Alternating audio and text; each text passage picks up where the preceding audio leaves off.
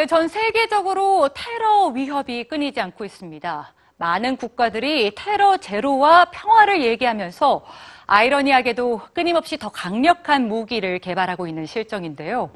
그런데 이 무기에서 평화의 해답을 찾는 사람들도 있습니다.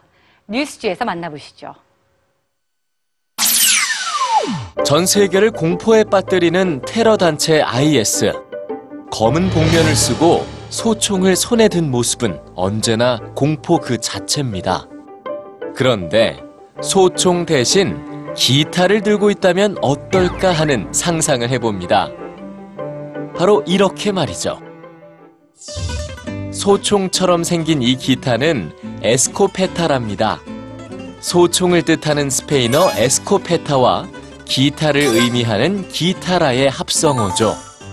에스코페타라는 핵폭탄보다 더 끔찍한 살상 무기로 꼽히는 AK-47 소총으로 만듭니다.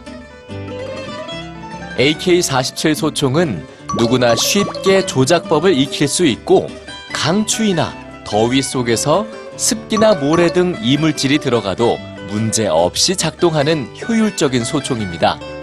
가격도 매우 저렴해서 세계 총기 역사상 최대 규모의 판매량을 기록했습니다.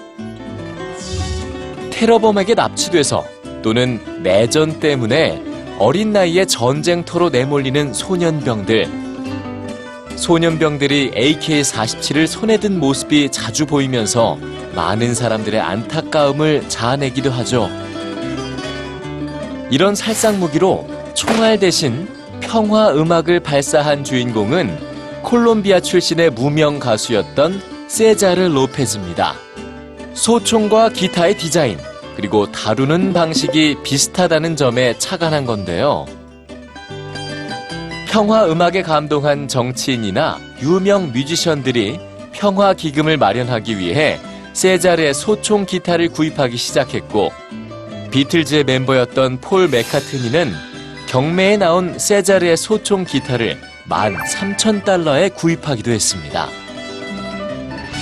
한편 2012년 9월 로페즈로부터 에스코페타라를 받은 과테말라 대통령은 폭력이 아닌 음악을 만드는 기타에 공감한 뒤 수천 개의 무기를 없애는 정책을 펼치며 에스코페타라의 메시지를 실천했습니다.